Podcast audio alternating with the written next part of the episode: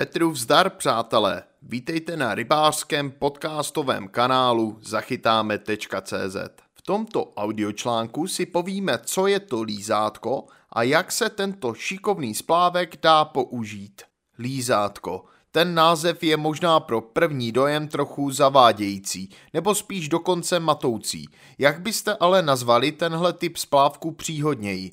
Vždyť už samotný tvar k přirovnání s cukrářskou lahůdkou doslova vybízí, nemluvě o barevném provedení. Takže zůstaňme u toho zažitého označení a spíš se podívejme na to, jak se slízátkem dá chytat, jaké má výhody i nevýhody, jaké typy jsou k dispozici a na spoustu dalších zajímavých věcí, které při lovu na plavanou můžeme využít. Takže jak takové lízátko vypadá?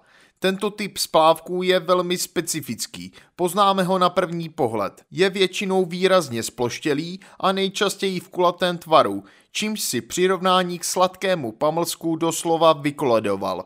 V horní části je výrazná anténka, jež není proti dříku umístěna v jedné rovině, ale je mírně nakloněna do strany. To má svůj účel, k jehož vysvětlení se dostaneme o kousek dále. Kromě lízátek v tradičním sploštělém kruhovém tvaru se můžeme ale setkat i s variantami ve tvaru plochého srdíčka nebo ležatého oválu. Různé tvary splávků rozhodně nejsou snahou výrobců o odlišnost za každou cenu. Jedná se o využití vhodného tvaru při různých podmínkách pro rybaření. S některými lízátky se chytá v klidném tahu, jiná se používají i v poměrně silném proudu. Princip chytání s lízátkem spočívá v tom, že při lovu s děličkou používají se občas i jiné pruty, ale právě dělička je nejčastěji volený typ, nám umožní při troše šikovnosti a praxe tento splávek udržet sestavu na krmném místě i v docela silném proudu. Jak jsou na tom tyto zajímavé splávky z hlediska ceny?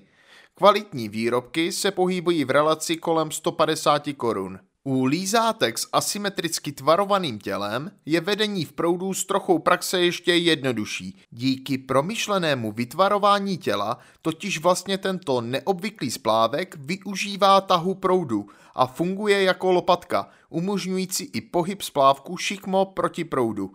Pokud prut odložíte do vidliček nebo do stojanu, udrží se dlouhou dobu na jednom místě a nemusíme tudíž tak často přehazovat. Upevnění je snadné. Postačí na vlasec navléknout dvě tenké plastové bužírky a do nich potom zasunout špičku horní a dolní jehly.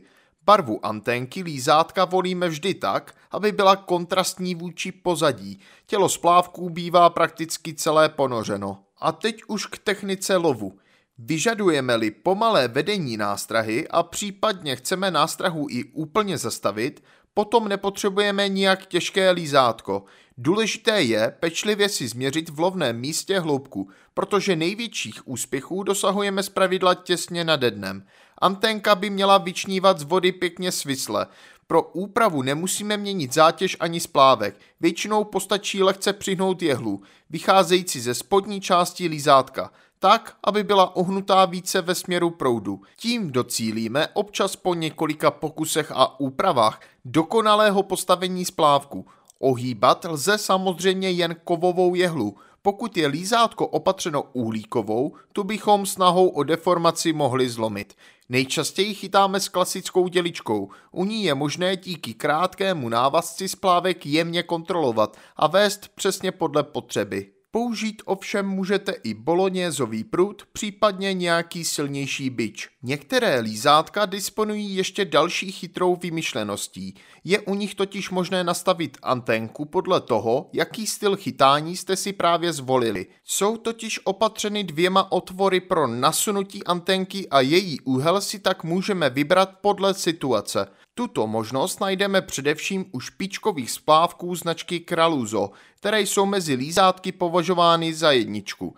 Například inovovaný model s označením Torpedo má atypický tvar – který umožňuje lov kromě tradiční děličky i s dlouhou boloňkou a výborně drží své místo v proudu. Jeho tvar je navržen tak, aby i při použití menší gramáže se díky tlaku proudu na náběžnou hranu udržel nad hladinou a spolehlivě signalizoval záběr i při úplném zastavení montáže. Zajímavé je i ovalné řešení lízátka typ Shark, vhodné do proudů i s použitím těch nejmenších nástrah, především tedy pro lov bílých ryb.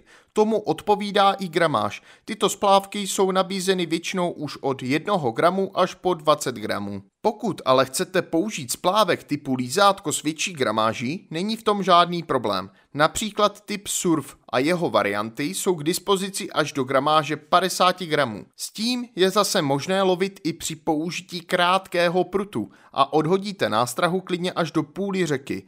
A nástrahou může být klidně i nástražní rybka. Lízátko je prostě mnoha účelové. A jaké jsou další možnosti lízátka?